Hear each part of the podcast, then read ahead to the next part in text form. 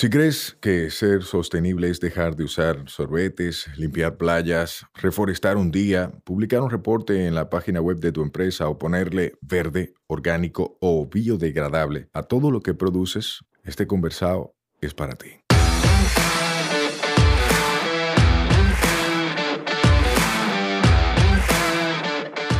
Hola, soy Sayuris Bonet, el motorcito detrás de la empresa Una Vaina Verde, y hoy vamos a tener un conversado sostenible.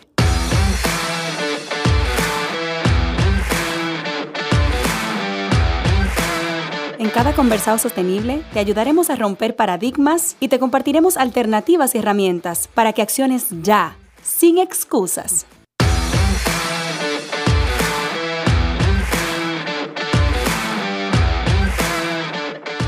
Hola, hola, hermosa familia verde, ¿cómo están? Yo estoy muy feliz porque tengo en cabina a alguien a quien admiro muchísimo como mujer, como emprendedora, como empresaria, como referente, como mentora, y es Karina Ches. ¿Cómo estás?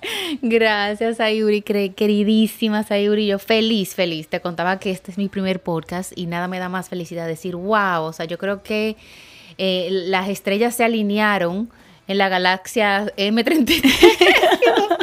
Eh, porque para mí es tan especial, o sea, porque eres tú, porque es el tema y porque, bueno, yo creo que, es destino que nosotros eh, estemos en, el camino de una y otra, porque nos une esta pasión. De verdad, qué bonito y qué honor que sea el primer podcast, de verdad que sí. Ay, para mí también. Karina, mira, en este podcast, sobre todo en esta temporada, hemos querido que la gente conozca al ser humano detrás del rol. Porque muchas veces, sobre todo cuando uno tiene éxitos de los que marca la sociedad, ¿verdad? Como buenos y válidos, uno como que suele describirse por lo que uno hace, no por lo que uno es. Y por eso yo quiero empezar donde tú compartas quién eres tú. Wow. Em, ¿Quién es Karina? Bueno, estoy activamente, proactivamente tratando de no describirme por lo que hago, pero déjame ver. La raíz de todo lo que hago es la pasión por el impacto. Y muchas veces me decían, bueno, y uno lo ve, es tan aéreo, tan grande, tan, tan abstracto, o sea, impacto. Pero yo creo que si uno mira para atrás, como decía Steve Jobs, connecting the dots, y tú dices, ¿cuál es la recurrencia, la constancia, ese hilo? Y siempre, siempre ha sido como ver algo que no está bien y querer arreglarlo. Pero querer arreglarlo a nivel, a nivel magnámino, cómo se puede hacer más, más rápido, más eficiente. Y yo creo que ese ha sido el driver. Una persona que quiere tener un impacto positivo, arreglar cosas que están mal y dejar el mundo mejor de, lo que uno lo encontró. ¡Wow! Si todo el mundo pudiera describirse así, solucionamos todos los problemas del mundo. yo creo que todo el mundo tiene esa cosita, pero a veces eh, uno se cuestiona, yo me cuestiono mucho y yo creo que eso te lleva a Uno no lo escucha a veces, ¿verdad? ¿Cuál es la clave? De saber que uno quiere lograr un impacto en el mundo y dar los pasos. Porque a veces que uno siente la inquietud, pero dice, bueno, eso lo, hará otro. Sí, yo creo que eso se va logrando poco a poco, con, con pequeñas, pequeños pasos que tú dices, pero bueno, primero el cuestionamiento, como, esto es un problema. Eh, si no lo hago yo, ¿quién lo hace? Primero, primero como por etapa, como, no, alguien tiene que hacer eso, pero ¿cómo que eso no existe? ¿Cómo que eso no son las reglas? ¿Cómo que eso a, la gente no lo tiene, eh, esa absurdidad, no lo tiene escandalizado? Y después tú te das cuenta, y ahí es que yo creo que es la barra de qué tanta pasión o qué tanta ansiedad enfrente de los problemas uno tiene. Eso yo lo tenía desde chiquita, eso puede ser otro podcast, otro tema, pero eso, eso siempre era, era, era como eh, una ansiedad interna que yo tenía, viendo los problemas y que nadie lo va a resolver. Y después yo creo que ahí viene mucho la educación y aprender de los demás. O sea, gravitar eh, ante las personas o personalidades que tú admiras y decir... Eh, y escuchar voces que tú le das, le das peso e importancia. Y ahí es que yo creo que tiene mucho, incluso en la niñez, eh, importancia en uno empezar a conocerse, en valorar su propia, no solamente identidad, pero su propia opinión y sus propios cuestionamientos, porque así uno se va conociendo. Y eso evita que tú te descarriles. Y, que, y, y, yo creo que la clave es darle seguimiento a lo que, a lo que te inquieta. Como decía Mel Robbins, que me encanta, que he visto varias cosas de ella, que decía, si no te puedes levantar de la cama, si quieres empezar un business plan, si quieres empezar eh, un podcast, si quieres empezar... Eh, llamar a ese mentor, 4, 3, 2, 1, ya hazlo. Hazlo. Hazlo. Wow. Y haz ese conteo ahí y hazlo en el segundo, porque pasa la vida. Hazlo y hazlo como lo puedas hacer en el momento. Si buscas la perfección, regularmente no haces nada.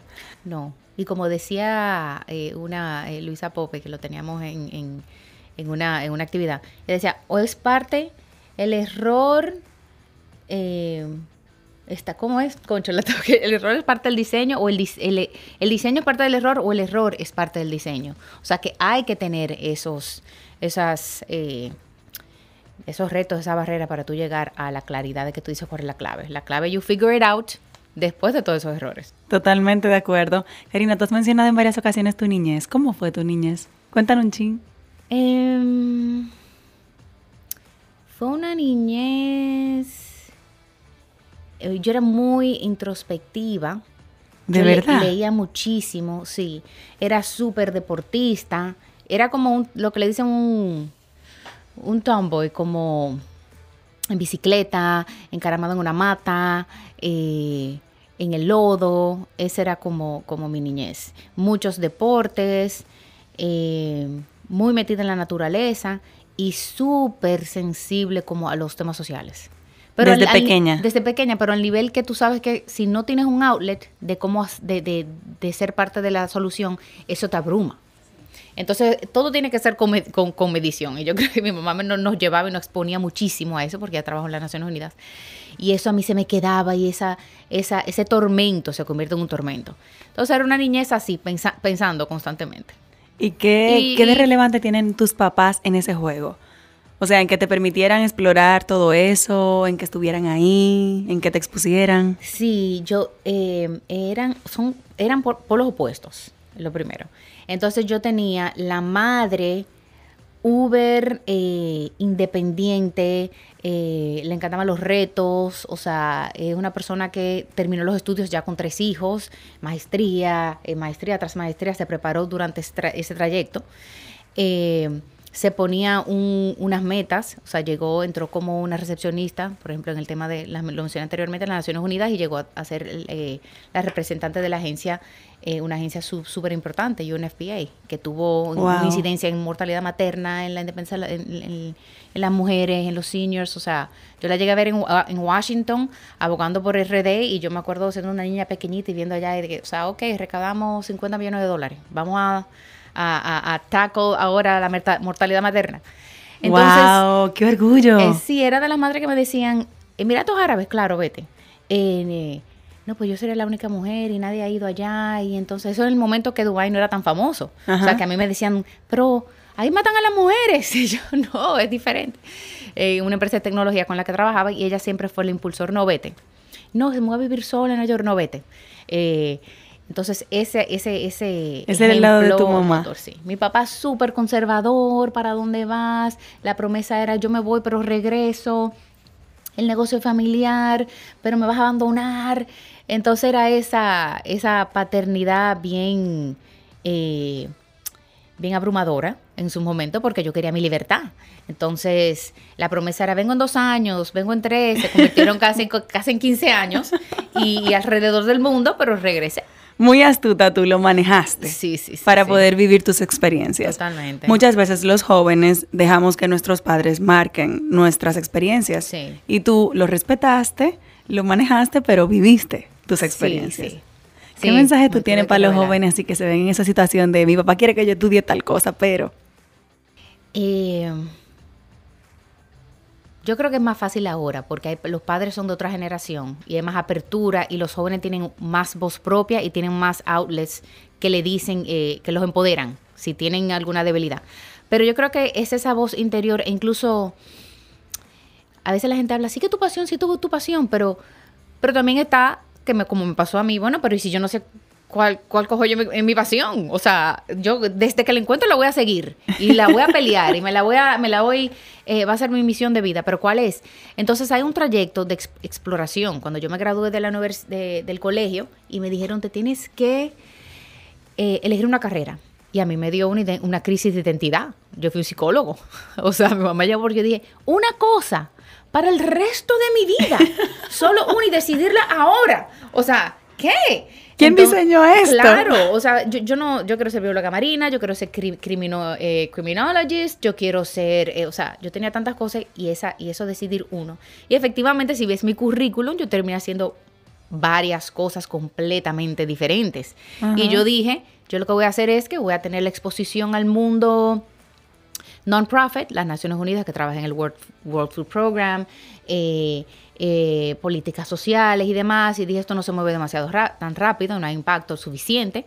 Me metí en el mundo corporativo full, Wall Street, eh, tech, y dije demasiado greed, demasiado dinero, no hay otra, Y lo que ahora es un B Corp, yo dije, yo lo que voy a hacer es que lo voy a estudiar ambos y lo voy a mezclar. Tú fuiste una visionaria en ese momento. Y, entonces, tú me, si tú ves la, la, la maestría de estudios, trayectoria, vas a ver que hay ese, ese mix y yo lo que trato de hacer, o sea, con mis empresas y los proyectos, es lo que es ahora un B Corp, que gracias a Dios ya es a thing, eh, y lo podemos aplicar porque es una visión que yo creo que es lo que eh, pone el mundo en un trayecto más positivo. Chulísimo. Entonces ya vimos a Karina cómo es, cómo se describe, ya vino, vimos a Karina la niña. Cuéntame, de tu trayectoria profesional. Para que la gente como que vaya hilando cabos ahí. Eh, mira, bueno, precisamente como hablas de la trayectoria familiar, yo, mi, mis, de parte de mi papá, fue, eh, fueron emprendedores desde el inicio, o sea, inmigrantes de eh, nacionalidad china, mi mamá es española dominicana, entonces, de parte de mi papá fueron emprendedores con, el, eh, con restaurantes. Fue el primer restaurante, restaurante Mario, el primer restaurante con aire acondicionado. Se fue un orgullo muy grande. En frente del Parque Independencia, un cuento famoso es que había que tener un mozo afuera diciendo, no, está abierto el negocio. Porque la puerta cerrada significaba negocio cerrado en ese entonces. ¡Wow! Está cerrado por el aire. El aire acondicionado, con una tecnología nueva y demás. Y bueno, fue un emprendedor, o sea, eh, un inmigrante que viene y emprende al día de hoy, eh, eh, yo no sé cuántos platos que están en, el diccionario eh, culinario de República Dominicana. Entonces, que venga a emprender así, para mí yo creo que siempre fue, ahora retroactivamente viendo que, wow, que, que, admirable, eso es un emprendedor. Tal vez no por pasión, pero por necesidad, porque hay muchos tipos de emprendedores, pero fue un ejemplo. Entonces, yo quería seguir esa tradición y ahí viene la presión. Mi papá la siguió, era un arquitecto súper talentoso, eh, pero siguió el, la cultura eh, asiática es muy bueno. Tú tienes esto de la familia, vamos a seguir la tradición, la a mantener el restaurante. Sí. Entonces mi papá lo hizo eh, y luego llegué yo, yo estaba en la universidad y yo dije, no, pero es que hay que hacer algo diferente. O sea, ya se había mudado de localidad porque ese espacio era, se declaró Patrimonio Nacional. Y lo mudamos aquí arriba no fue tan exitoso, pero siguió la tradición y yo quería hacer algo diferente. Ahí viene la parte emprendedora, que yo creo que si eres un emprendedor no necesariamente tienes que tener pasión por una cosa particular. Eh, y para no hacerte el cuento muy largo, mis hermanos y yo creamos el, Asian Fusion. O sea, el primer plátano, eh, sushi con plátano maduro fue un, chef que yo traje de, de San Francisco eh, Abe Conlon, que se acababa de graduar, o sea, yo estaba literalmente, un amigo mío arquitecto, fuimos a Budabar, viajamos, hicimos una, un, espacio, bueno, hasta el día de hoy yo creo que fuera, es bellísimo, y no teníamos chef. Y yo recuerdo estar literalmente sentada en el piso de una alfombra. En ese tiempo no era de que Google, Yelp, eh, ¿qué hacemos? Pensando a quién voy a traer, porque yo quiero hacer una fusión que no existe, o sea, una fusión asiática. Eh, y literalmente cold calling restaurantes. Empecé con Nueva York, empecé y me recuerdo un chef que me dijo, o sea, tú me estás llamando para ofrecerle trabajo a un chef mío. y yo, eh, sí. Y conseguí una persona que a través de un amigo que estudiaba con él aquí, eh, la, su hija, y él vino a abrir el restaurante, su compromiso era de seis meses, fue un escándalo. Abe Conlon eh, eh, tiene el día de hoy un restaurante Fat Rice que es uno de los 10 nationwide más, eh, pero, más famosos en ese momento. Wow, pues era un carajito. Sí, un verdugo para acá. en, ese, en ese entonces, eso es ahora. Eso es lo cómico que nos reímos. Era un carajito que se me graduó mañana, puedo ir allá, pero pues, acepté un, un, un trabajo en San Francisco, puedo trabajar allá seis meses, abrírtelo y después me voy. Y fue una locura. Y luego vino uno de Nueva York, Jeremy, eh, y eso fue una trayectoria, o sea, súper interesante como emprendedora, que yo sentía que tenía esa presión. Y fue súper exitoso, novedoso, pero yo siempre tenía el sueño que yo quería irme fuera. Ok. ¿Por qué esa espinita de irte fuera? Yo, yo durante mi adolescencia, niña, yo pensaba, yo no me encajaba. Aquí. Tú decías, ahí no. Tenía mis amistades, pero no me identificaba mucho. O sea, con las cosas que yo pensaba, yo leía mucho. Yo estoy segura que era super awkward. O sea, yo era rarísima, lo más seguro. Sí, porque si todo el mundo está hablando de banalidades y tú de causas sociales, de cambios, de positivismo, imagínate, tú eres la loca. Exacto. Yo, yo iba a un orfanato todos los días, adoptamos un niño. O sea, como eran las problemáticas del mundo, que tal vez uno no quiere que los niños tengan esa carga encima, como te digo, es traumática a veces, pero esa era mi realidad. Y yo decía, bueno, ahora tengo este restaurante, no es verdad que yo voy a tener el mismo eh, trayectoria de mi papá, o sea, el arquitecto buenísimo y nunca la, ejerció eh, propiamente. Y bueno, eso fue súper traumático para mi papá. ¿Cómo saber que te vas a ir? Pero lo hice. ¿Para dónde te fuiste?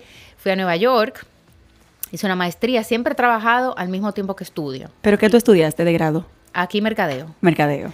Y eso fue una con la base de mercadeo. Eso fue, yo dije, bueno, ok, como yo no sé el destino que como yo quiero ser criminóloga, quiero ser bióloga, quiero ser eh, eh, bióloga marina, quiero, el mercado va a servir para siempre. O sea, entonces yo elegí una, una, una carrera que yo sé que no va a ser, eh, que me va a servir para lo que sea que el destino. Entonces hice un MBA, me enfoqué en entrepreneurship en ese momento, que era súper nueva. La, yo recuerdo que alguien me habló de eso y yo, ¿qué es eso?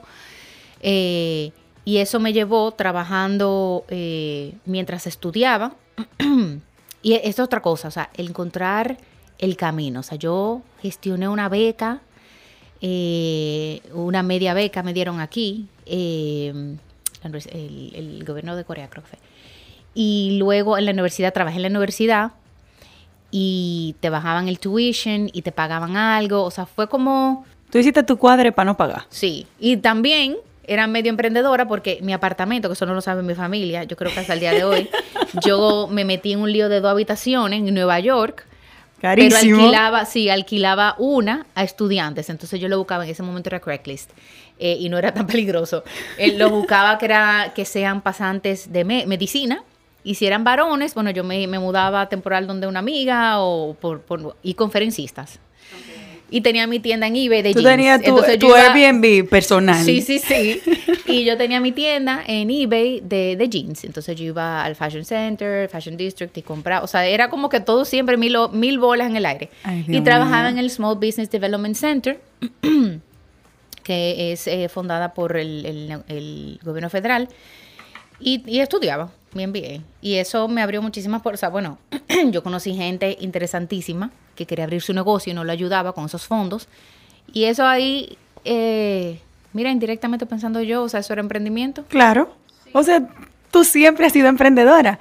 Yo estoy buscando de que, bueno, déjame esperar a que ya llegue a, después, mira, tú sabes, volví. No, bueno, un cliente que era ahí, era otro estudiante eh, de Uganda, John Nasamba, somos amiguísimos hoy, eh, todavía. Yo soy eh, madrina de su hija, fui, fui dama de su boda en Uganda. Y nosotros a uno de los primeros negocios así de que vamos a importar café de Uganda, vamos al Starbucks.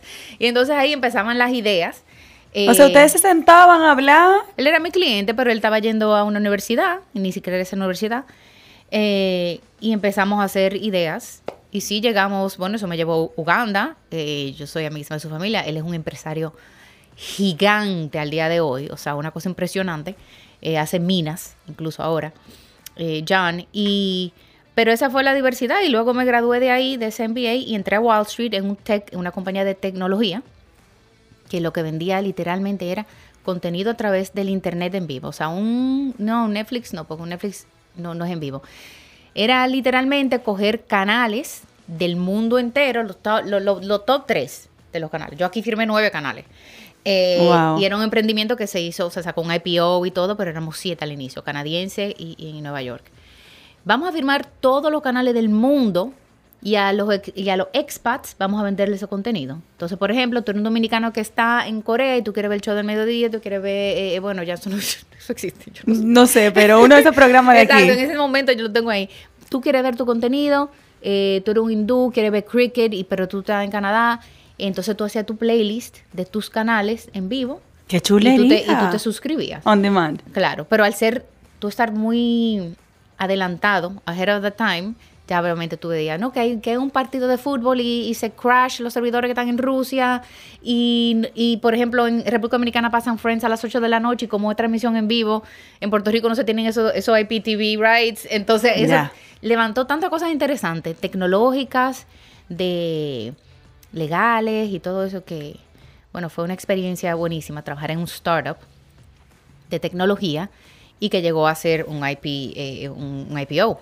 Wow. Entonces ahí ya tú completaste tu carrera, tu parte de Nueva York. Bueno, ahí no, eso me llevó a, eh, hacer, a vivir en los Emiratos Árabes. un embajador me dijo, tú eres la primera dominicana con residencia porque me hice residente. Emirati, aquí no existe otra persona, había australiano, había americano, en ese momento Dubái estaba, o sea, yo tenía mi apartamento ahí, pero eh, ya eh, pasé por muchas posiciones. Empecé porque hablaba inglés. Y que todo, digo, español. Todo español, perfecto, una latina, ven. Y llegué a ser eh, directora y mi, yo tenía, o sea, 12 equipos en 12 países. Entonces yo me la pasaba con tres Blackberries. O sea, era una loquera que era el momento de hacerlo. Ajá. ¿Y tu jovencita, qué edad tú tenías? en esta época que estamos hablando, más Bueno, yo me acababa de graduar, algunos 20, y pico bajito. Ay, Dios mío. Y la gente aquí pensando de que, los hijos vayan solo un fin de semana a un hotel. No, no, no, exacto. Y era la voz de mi mamá. Emiratos, ¿y dónde queda eso? Sí, sí, sí. Y todo el mundo te van a matar, hay que andar con un hombre, hay que... ¿Y qué tan real fue eso? ¿Te viste expuesta? No. Eh, para que tú es un acuerdo, los Emiratos tienen un acuerdo que Dubái va a ser como el playground del mundo, porque es comercial, ahí vamos a permitir muchas cosas. Eh, claro, si sales a Abu Dhabi, que tengo, o sea, yo tuve que hacer un hitchhiking en Abu Dhabi. Ya cuando tú sales en, lo, en, lo, en, las afueras, ya tú dices, no, espérate, ya estoy ground, que, que, que no me siento cómoda. Pero en Dubai per se, yo me acuerdo que en el avión, yo, y me tengo que cubrir las mangas, y tengo que cubrir esto. Yo llegué, yo, pero ¿y esta gente en bikini? eh, ¿Y qué tal no es lo que me dijeron? pero con su gorra. Eh, sí, pero sí tienen, o sea, se mantenían en ese entonces, o sea, yo estaba en, un, en, una, en una reunión, podían haber, no sé, 20 árabes y las mujeres estaban en las pantallas. Y solamente yo estaba presente. Entonces, ya ahí tú sí ves las diferencias. Eh, ¿Y qué tal tú como mujer? Dime, dime esa experiencia. ¿Tú lo sentiste raro o diferente? ¿O tú estabas tan acostumbrada a ser valorada por el talento que para ti el tema de género era irrelevante? Mira, sí. ¿De verdad? sí. O sea, yo estoy tan consciente de que es un tema, o sea, que no o sea, e, e, es una problemática abrumante. Pero en mi caso en particular, primero por, por las personas que me rodeaban y segundo porque yo tenía esa actitud por mi mamá.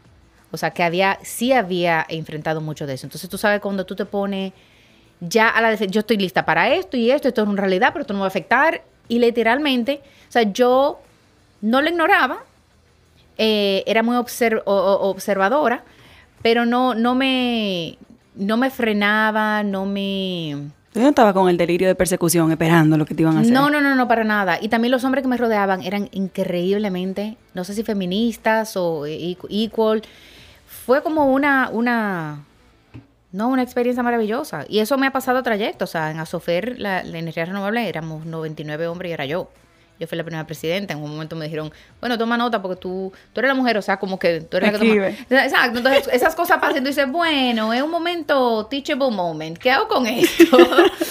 pero, eh, pero no, no me, no me sentí eh, particularmente que algo me restó. Que yo creo que claro que habría algo de eso. En ese momento tal vez no fui... Lo que pasa es que con tu preparación para ese tipo de situaciones, por la experiencia de tu mamá, ya... Yo creo que era, sí, mental y de actitud. Okay. Y además, no, también había mujeres fortísimas que al día de hoy, bueno, mi jefa, fue mi jefa, después fue mi, mi socia de negocios y hoy es una de mis mejores amigas. O sea... Qué chulería. Esa O sea, que mujeres fuertes rodeándome. Yo creo que uno tiene eso. O sacarlo de adentro o rodearte de gente que, te protejan mental y emocionalmente y tú entonces enfrentar ciertas situaciones. Genial, qué buen consejo, ¿eh? Siempre ver quién te rodea, quién tú permites en ese círculo. Y yo leí algo que decía, ten muy, mucho cuidado del eh, consejo de quién tomas en serio. O sea, que sea una persona que o que admiras o que está donde quieres estar o que valoras la vida que tiene. Y ¿Sabes que ese fue el consejo que tú me diste? Es verdad. Sí. En un momento de crisis empresarial, emprendedora, yo te llamé y tú me dijiste, eh, pero ¿quién te está dando ese tipo de información o algo así? Tú me cuestionaste y tú me dijiste, verifica, porque tú no puedes recibir mentoría de alguien que no esté donde tú quieres estar. Fue algo como así serio. Y yo, Sí. espérate, ¿verdad? Porque, ¿Por qué yo le estoy haciendo caso a Fue- X o Y? Fue algo que uno reaprende porque el otro día yo como que me eh, lo recordé y me lo apliqué a mí misma y dice, pero, pero esto no me debe, o sea, no, no me debe afectar". ¿Por qué le estoy prestando atención? Sí, sí. Karina, entonces después de Emiratos Árabes viniste para acá. Después de los Emiratos Árabes, eh, eh, estuve en ese trayecto porque eh, trabajo, trabajo, trabajo, trabajo, metas, metas, metas, metas, IPO, Wall Street, o sea, recaudar fondos, que dije, no, hay que bajar las revoluciones porque entonces quiero retornar a lo del impacto. Entonces ahí ya yo tenía las dos caras. Trabajé en Naciones Unidas y dije, pero aquí las cosas se mueven como un dinosaurio, demasiada eh, burocracia, aquí se pierde. No. Entonces hice la otra moneda de vamos a ser emprendedores, dinero, tech, o sea, demasiado. Entonces volví a Nueva York eh, y por una situación que me pasó súper traumática, o sea, eso para otro podcast, con un sociopath, y me fui estilo Eat, Pray, and Love, hacer un buffer a, a- literalmente llegué a Italia. Con Ay, el libro Eat, Pray, and Love, yo madre. sola, y con como con 20 libros, que después yo dije, pero esto pesa más que el diante, porque yo cargo de Mirato Árabe a Italia. Eran como 50 libros, yo no lo quería dejar. después lo dejé botado y lo, re- y lo regalé. Y después de ahí, en ese trayecto sola, literalmente en una moto, y conocí muy, muchísimas ¿Tú andando en moto? Sí. ¿Qué Y conocí un coreanito, nos hicimos amiguitos que del el día de hoy, y era como searching. Volví a Nueva York y apliqué a una maestría que era eh, sobre, eh, es, o sea, International Business, pero enfocado en Economic and Political Development. Entonces, apliqué, le di, o sea, ascend un minuto antes. Todo lo mío siempre es así. O sea, el primero también fue así. Rushed y literalmente antes del deadline, un minuto, me aceptaron. Aceptaron a siete personas en ese momento. Eh, y dije, bueno, destino. Yo dije, ya yo tengo una carrera, ya tengo un MBA, volver para atrás, es otra, otra vida, otra vida. Corrí un maratón para recuperarme de esa situación, de ese sociópata. y entré literalmente. Y eso me llevó a, a África, a conocer, eh, yo estaba trabajando en un programa de educación en Machacos, Kenia, de 90% de, la de, lo- de lo- de los ciudadanos tienen HIV. Hay un colmado, co- o sea, una cosa impresionante. Yo estaba trabajando en un programa de educación ahí y vi los paneles solares con unos emprendedores, literalmente lo hicieron. Y yo, pero la familia deja de respirar querosene, a la niña la dejan de violar porque hay un bombillito en la noche, porque eh, eh, pa- pasaba violencia y la mujer particular y la niña. Eh, se puede cargar un celularcito y con eso el hombre va aquí a, a Nairobi y puede hacer tal cosa. Y eso fue moldeando un impacto grande. Tenemos mucho sol en mi país. Y eso ya fue formándome la idea de si yo regresaría, bueno, sería hacer algo así y demás.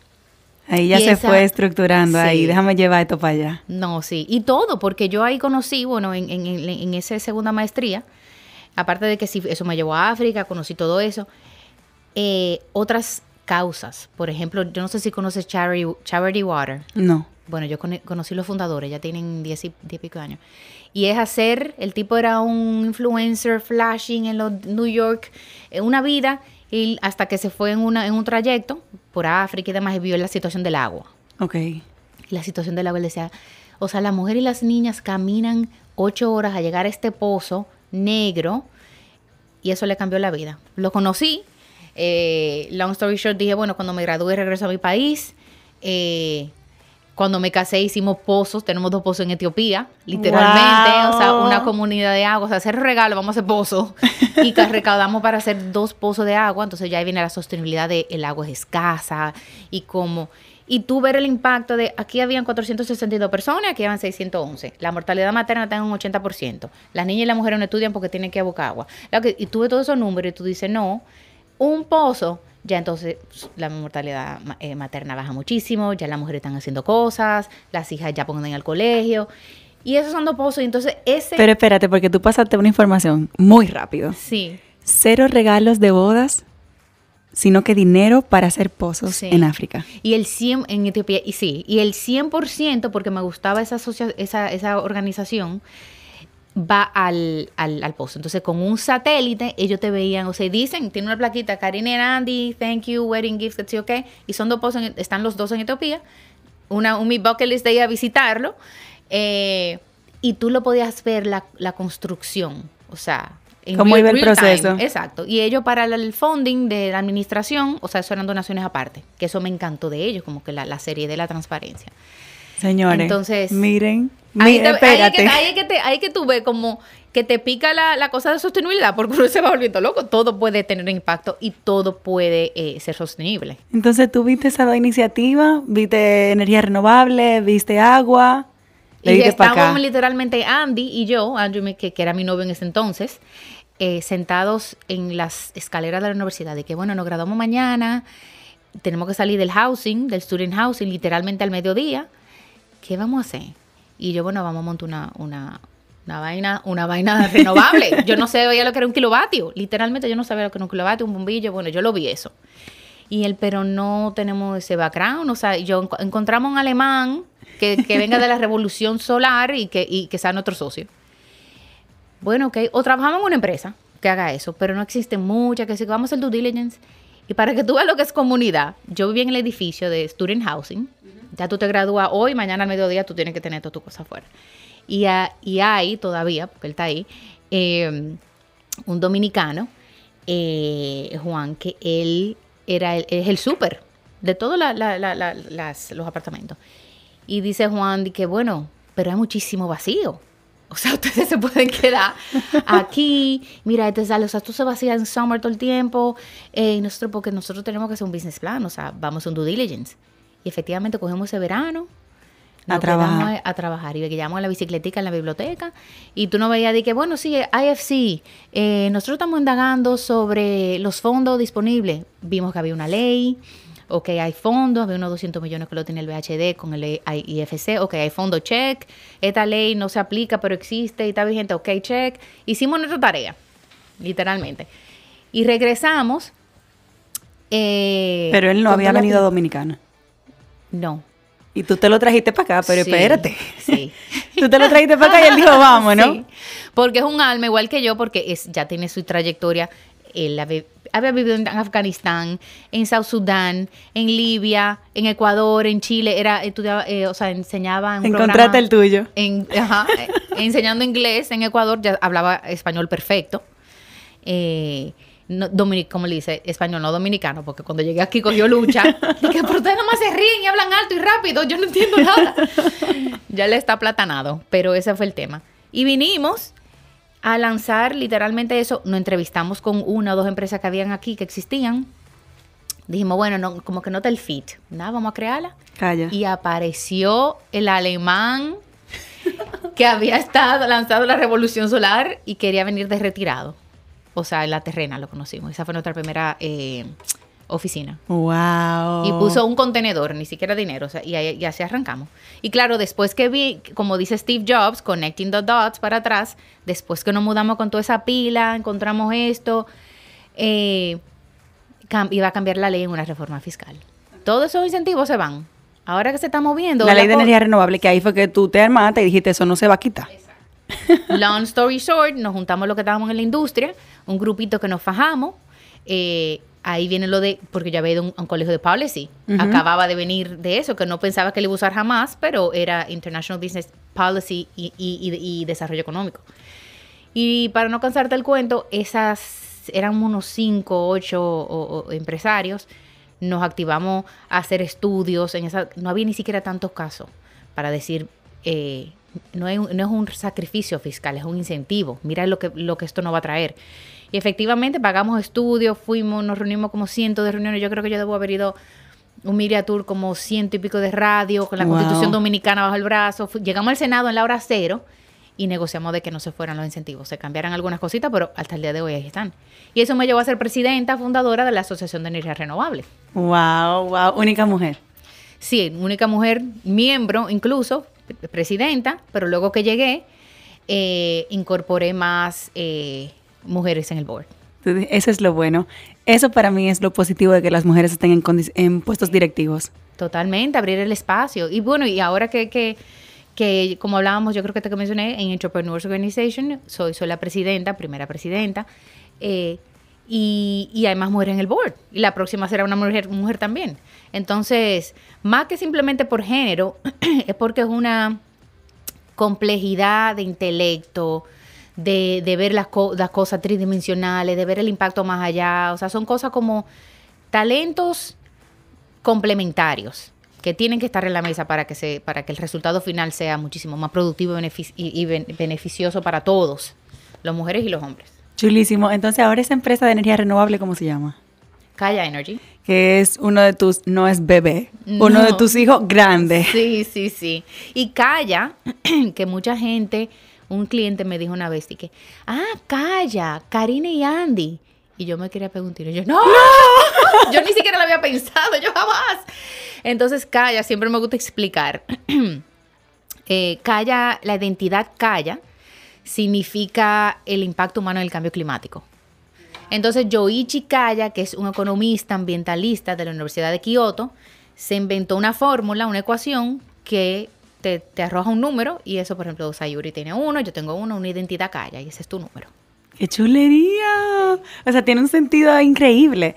Entonces, por un lado, tú tienes Calla, ahí están energías renovables, ahí están aprovechando los recursos naturales para tener energía sin impacto tan alto, ¿verdad? Como todo lo demás. Y de otro lado, ¿qué tienes? Chespace. Eh, Chespace nació, eh, es un espacio colaborativo, flex, eh, de comunidad, donde reina la comunidad, la colaboración, el dinamismo. Eh, los espacios bellos, porque eso es un entorno donde tú te conectas con tu propia creatividad y tus proyectos. Entonces, eso nació, yo creo que fueron mis hermanos y yo. Eh, para mí, el trabajar remoto de otro sitio fue vino natural por yo haber vivido en los Emiratos y, era el hop, hop, hop, hop, o sea, brincando completamente de sitio en sitio. Entonces yo no ataba la productividad a un solo lugar, sino en las herramientas que tú necesitas y la gente que te rodea. Y básicamente nació por default porque cuando nos mudamos, Andy y yo, a, a, RD de nuevo, trabajábamos de un café en la zona colonial, en la casa de mi mamá, el internet. Y entonces donde estuvo el restaurante, era un es un edificio que tenemos en la 27, y donde la gente lo conoce por el Food Truck Town, que fue el primer Food Truck Town que empezó ahí. Eh, ya no estaba el restaurante, estaba alquilado, luego no, y el tercer piso no había nada. Y decidimos, bueno, vamos a terminar de, de adecuarlo compartir las necesidades, porque nosotros necesitábamos una oficina para Calla. Y literalmente todo el que necesite y quiera compartir una secretaria, quiera compartir tal, eh, eh, los recursos, lo hacemos. Es que tú viniste con, tu mindset. Un budget, con un budget eh, compartido. Pero esa no era la intención, simplemente es la necesidad, porque la intención era Calla. Y ahí se fue formando una comunidad. resulta que la casa en la, en la Jacinto Mañón, que fue donde crecimos, la hizo mi papá como arquitecto, era su dream house. Eh, estaba alquilado un colegio, luego una publicitaria y, estaba vacante. Y dijimos, bueno, vamos a adecuarle, más o menos hacer lo mismo. Entonces ya ahí estaba ya en Estados Unidos moviéndose más el concepto. Y fuimos aprendimos un poquito más sobre eso. Y ahí viene como que la chulería con, con, con, con las herramientas, con lo de la comunidad y se forma Chess ya más formalmente. Pero empezó o sea, junto con Calla, básicamente, en el edificio de la 27 de febrero. Me encanta cómo tú transparentas los procesos, porque muchas veces hay mucha gente que romantiza el emprendimiento y que dice, ah, no, yo lo, lo saqué porque yo veía la naturaleza y el sol. No, necesidades, soluciones. Problema, lucha, altas y bajas. Karina, dentro de tu larga trayectoria, en pocos años, porque cualquiera cree que todo lo que tú estás mencionando, tú eres una persona anciana que está aquí al frente de mí y nada que ver. Sí. O sea, ¿Cuál sería esa, ese highlight que tú dirías, o, no, o ese, esa chispa que tú dirías, por esto yo pude hacer todo esto?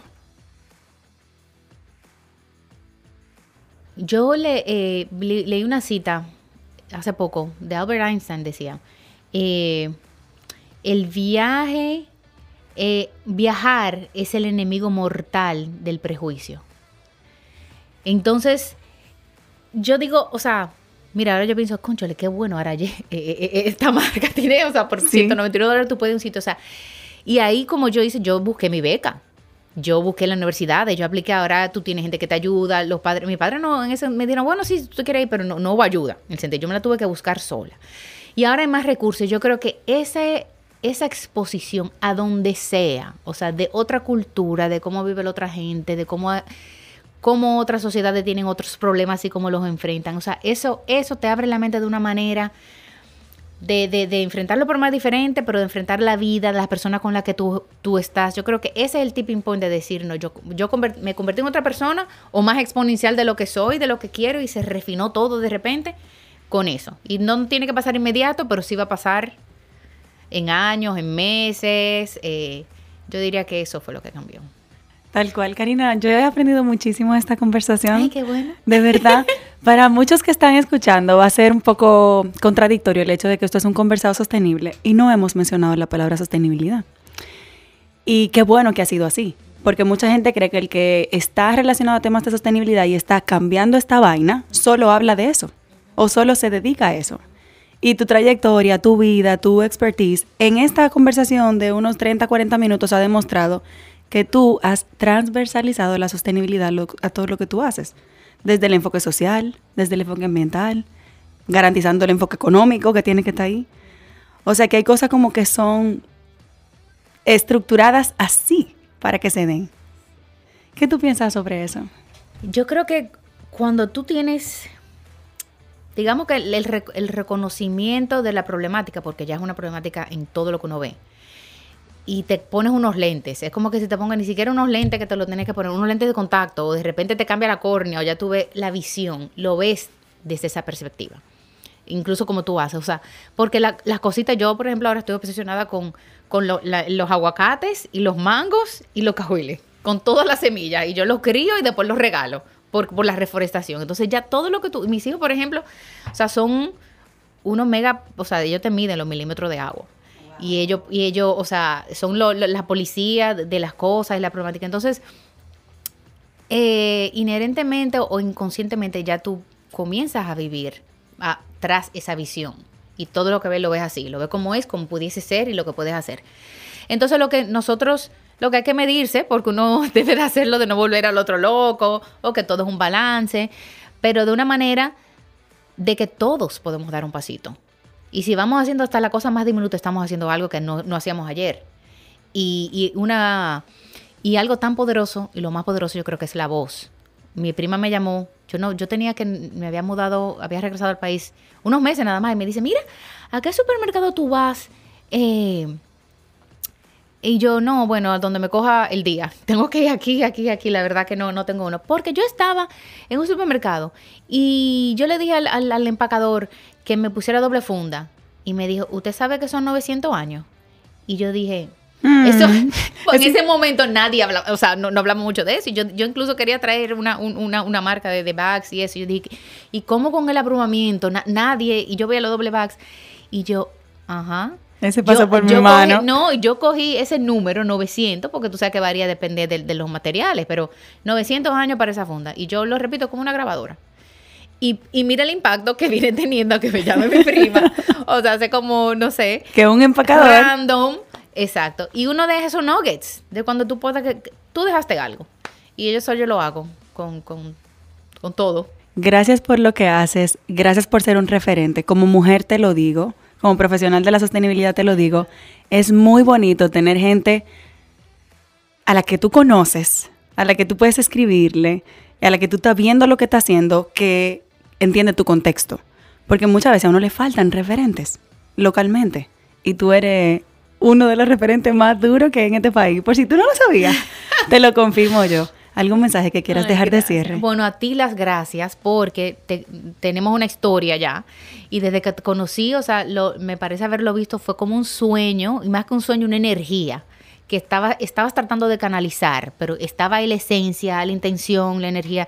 Y para mí ha sido o sea, un honor más que un placer y así seguiré haciendo como contribuir en la manera que sea, porque te he visto hacerlo no solamente de una, de una vía, pero multidimensional, transversal, mira, con esto mismo, o sea, de cómo llega el mensaje, cómo cambiar las vainas, cómo hacer la vaina mejor, quiénes son los que están en esta vaina, o sea, eso es el impacto real. Que si tiramos una identidad calla, o sea, tu, número está buenísimo. Eh, y yo creo que, que, el trabajo que tú estás haciendo, o sea, bueno, te lo agradecemos, te lo agradezco en nombre de la humanidad y del país que necesita más gente como tú. Gracias por la valoración y gracias por regalarnos tu tiempo, tu conocimiento y tus experiencias. Un honor, gracias a ustedes. Bye bye. Bye. Nos escuchamos la próxima semana. Recuerda que esta vaina es todos los martes. Mientras tanto, nos vemos en las redes, arroba sayurisbonet y arroba una vaina verde. Bye bye. Este podcast se graba en nuestra casa, M33.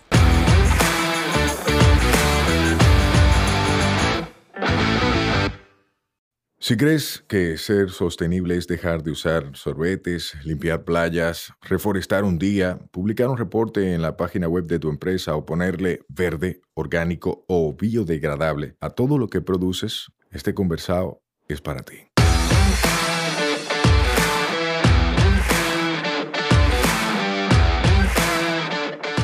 Hola, soy Sayuris Bonet, el motorcito detrás de la empresa Una Vaina Verde. Y hoy vamos a tener un conversado sostenible.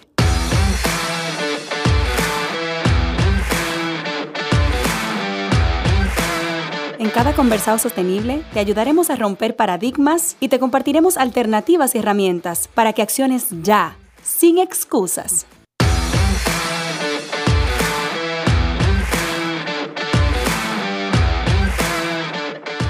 Hola, hola hermosa familia verde, ¿cómo están? Estoy feliz porque tengo en cabina a alguien con quien estudié música cuando yo era chiquita. Ella también era chiquita, ¿verdad? Que es Sara Quiñones. ¿Cómo tú estás, Sara? Estoy muy bien, súper feliz de acompañarte en este podcast. Gracias por aceptar la invitación. Sara, nosotros en este podcast queremos conocer a la persona detrás del rol. Y por eso voy a empezar con la pregunta de quién eres tú. ¿Cómo tú te defines? Muy buena pregunta. Pues el nombre de lo que hago define mucho quién soy. Soy una persona súper alegre, jovial, eh, divertida, me encanta conversar. Y entonces, bueno, esta es mi primera experiencia en podcast. Estoy súper emocionada. Ay, porque sí, sí, me gusta hablar mucho y contar mi historia. Porque la verdad que, que sí, que quisiera alentar a más personas a echar adelante. Ustedes van a chequear ahora porque es que alegría la define un poco, ¿verdad? Sara, Cuéntame un ching de tu trayectoria.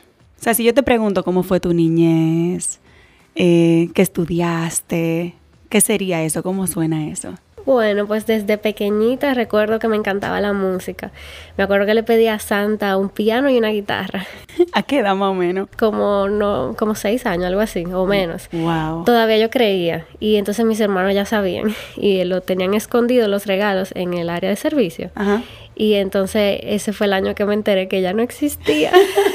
¿Encontraste los regalos? Porque ellos me dijeron que estaban ahí y yo no lo creía. Y cuando vi, me di cuenta que era verdad, que era mi mamá y mi papá que lo compraban. Pero bueno, no importa, ese año solo me regalaron un piano, me dijeron que para el próximo año una guitarra, la guitarra nunca llegó. Así que ese fue mi instrumento, decidí estudiar piano. Empecé pequeñita, ocho años, y entonces igual iba estudiando en el colegio. Y Básicamente ese piano y entonces ya eh, luego como a los 14 mm, abrieron la canto en Diná y entonces dije, ay, me, me animo, pues me encantaba cantar y entonces nada, al final terminé allá en Dina eh, canto lírico, que viene siendo como ópera, y piano, me faltaron dos añitos, pero entiendo que al menos el nivel elemental lo completé. ¿Cuántos años tú tocaste piano? Por casi 12 años. 12 de forma académica. De formación, ajá, exacto. Armonía, contrapunto, todas esas materias complementarias las hice todas. Composición, todo eso. Señores, fue en DINA que yo conocí a Sara. Yo no sé si ustedes conocen estudios DINA de educación musical. Estaba en Gascue, ya lamentablemente no está, pero era una academia de música privada. Eh, y se tocaban muchos instrumentos. Y yo me acuerdo muy bien de ti porque nosotras nos conocimos en coro, fue verdad.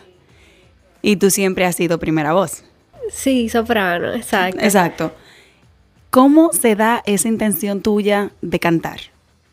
Bueno, siempre, siempre, toda la vida canto, siempre, de, hecho, me juntaba con mis amigas y era para cantar, escribíamos las letras de las canciones, porque antes ni, computadora tenía, ni computadora teníamos, y entonces nos sentábamos, escuchábamos las canciones, las cantábamos, em, y también en la iglesia yo cantaba muchísimo, entonces bueno, dije, me gusta, pero no sabía como el potencial hasta mucho tiempo después. ¿Y tú combinabas piano y canto o eran dos pasiones relacionadas a la música independientes? Sí, independientes, sí, sí. Realmente es muy raro que me encuentren cantando y tocando. No sé, como que el piano lo sé, o sea, mi formación fue clásico, no popular. Entonces para eso necesito una partitura, aprendérmela bien para poder acompañarme. Ah, ya entendí, claro, porque tú cantas más popular. Exacto, exacto. Ya, ya entendí. Entonces dime, de toda esa dinámica de estudiar piano desde los ocho años, empezar a cantar, canto lírico, señores, ustedes tienen que escuchar a Sara. Obviamente yo no la voy a poner a cantar aquí porque yo no la invité para cantar, pero le vamos a compartir links para que ustedes vean un ching. ¿Cómo llega en lo que tú estás ahora? ¿Qué estudiaste? Muy bien, pues ya cuando me estaba graduando del colegio, que tenía que tomar la decisión de qué carrera voy a escoger, yo siempre dije que iba a ser arquitecta, a pesar de que me encantaba la música, me encanta esa parte del arte, como que de estructura. Eh, siempre que voy en la calle voy mirando así lo difícil, me voy imaginando cómo es la división adentro, de cómo fue la distribución. Pero como estaba haciendo la carrera de la música, me faltaba muy poco tiempo para graduarme de canto, eh, mi mamá me dijo, piénsalo bien, si te entras en arquitectura, es muy posible que no lo puedas terminar y ya has hecho una trayectoria casi completa. Claro. Entonces, bueno, me inscribí en, arquitectura y un mes antes de empezar me cambié. Un mes antes de empezar. O sea, la gente que empieza y se cambia. ¿Tú te cambiaste antes? Un poquito antes, eh, sí, y me cambié educación. No fue una decisión que yo la medité, fue como rápido, como que así. Ah, educación sí, porque te dejan eh, trabajar y estudiar en la tarde, entonces, bueno, puedo seguir la música, es una, una carrera un poquito más eh, que no es así, pero eh, pensaba que era más suave, más como relax, que me iba a dejar tiempo para hacer como que mi vida musical y terminar todo. Entonces, el primer año no me gustó. Yo ¿El primer año de educación? Sí, sí, no. Yo estaba negada, yo decía, pero que es un desastre, aquí no se hace nada, eh, porque claro, me gusta estudiar, me gusta sentirme productiva. Y, el primer año... en cámara lenta. Ay, ay, ay, fue horrible, fue horrible. Entonces mi mamá, dale tiempo, dale tiempo. Y entonces, bueno, ya en el segundo año que empezamos a trabajar, eh, me encantó. a partir de esa experiencia laboral eh, fui asistente en un preescolar y me encantó la experiencia de, dar clase a niños. O sea, nunca, nunca, nunca, nunca en mi mente tuve esa oportunidad ni, ni, ni nada por el estilo. Ni pensé ni me imaginé que iba a ser profesora. Pero sí, la disfruté muchísimo. Entonces el primer año fui asistente en un preescolar y ya. Pero en el segundo eh, tuve una propuesta en un colegio de ser profe de música de niños de 2 a 6 años. Y ahí yo dije, bueno, por esta es la, la oportunidad de mi vida. Porque ahí combinaste ambas. Exactamente. Estoy estudiando educación, música. Ok, vamos a hacer una sinergia de estas dos áreas pero yo estaba en proceso de formación en ambas. Entonces al principio fue ensayo y error, de manera súper empírica, como probando a ver si me resultaba bien algo, lo seguía haciendo, lo que no lo quitaba. Y luego de tres años trabajando allá, empecé a ver muchos resultados. Los padres felices, los niños aprendiendo, mi jefa contentísima y ahí yo dije, no, Aquí tengo que, sí, sí, aquí, aquí hay algo, pero quiero formarme, quiero como tener alguna base teórica y decir, mira, hago esto por esto. Y ahí me fui a Madrid. Ok, y dije, bueno. Espera, te vamos a hacer un paréntesis. Tú has mencionado en varias ocasiones a tu mamá. ¿Qué es tu mamá para ti en la trayectoria de tu vida? Bueno, eh, significa mucho, significa muchísimo porque la parte así musical es de su lado, la parte de educación es del lado de mi papá. Entonces, ella siempre estuvo ahí, siempre nos llevaba, mi papá nos recogía. Eh, entonces, como bueno, em, nos alentaba mucho. Por ejemplo, hubo una época que iba a dejar el dinar, que ya decía que no quería más clase y ella como que me animó y gracias a Dios no lo dejé porque al final vivo de esto. Okay. Entonces, eh, sí, significa mucho para ti como ser humano, pero también para tu carrera. Porque como tú dices, ella marcó una, un quédate ahí en tu, en tu ahora carrera profesional. Qué bonito. Entonces, ya ahí decidiste, voy a estudiar algo especializado, te fuiste a Madrid a estudiar qué. Entonces me fui em, a hacer musicoterapia. ¿Qué pasa? Lo que yo estaba haciendo en, en el trabajo donde tenía era educación musical. Y dije, bueno, voy a hacer musicoterapia, que me imagino que tiene que ver un poquito con eso. Allá me di cuenta de que no, que no tiene que ver una cosa con la otra. A ti el nombre te sonaba relacionado, pero... ¿Cómo que iba? Em, pero no, eh, musicoterapia ya es otra, otra, otra área, que ya más enfocado en la psicoterapia, como casi un proceso em, de psicología, pero a través de la música. Entonces aprendí un mundo allá y dije, vamos a descubrir esto. Y entonces... Eh, Para mí eso es totalmente nuevo. Yo soy músico, señores, clarinetista, dique, porque tengo muchísimo que no toco, pero yo no sabía de la musicoterapia. Sí, sí, de este lado no se ha hablado tanto, pero, pero sí, en Argentina ha evolucionado muchísimo, en España ya se está formando. De hecho, en la universidad donde hice la formación, en ese momento lo hacía como de manera propia, o sea, no reconocida a todo el mundo, pero ya sí. Eh, ya sí, ya han pasado mm, tres años y ya. Después de tres años ya, está súper reconocida.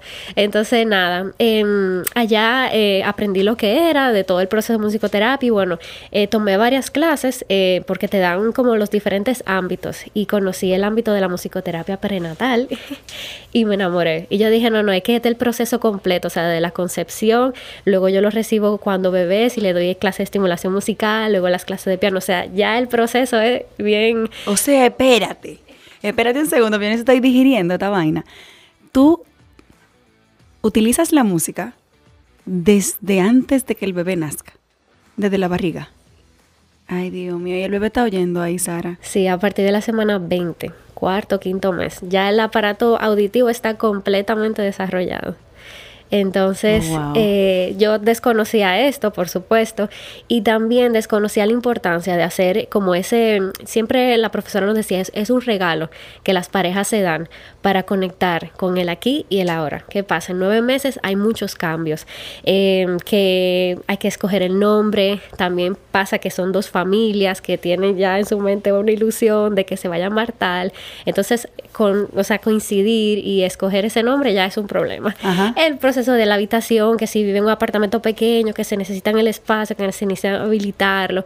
También la madre tiene muchísimas citas, eh, tiene que coordinar también con el tema del horario. O son tantos cambios para ambos que se cargan mucho, mucho estrés, eh, mucho, mucho cambio. Nueve meses llega una persona nueva, eh, como que muchas responsabilidades que se olvidan de que el bebé está, siente y se comunica.